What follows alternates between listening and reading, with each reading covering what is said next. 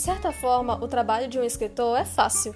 Criamos mundos e realidades onde podem existir até aquilo que é extinto, mas até mesmo um trabalho onde o limite à imaginação tem conturbações. Venha conhecer um pouco mais sobre a dimensão e a vida de um escritor no nosso podcast literário Nárnia ao pé do ouvido, onde pessoas que vivem nesse mundo nos contam sobre suas experiências. Isso tudo somado a um pouquinho de humor. Te esperamos lá. Fiquem atentos ao chamado de Nárnia.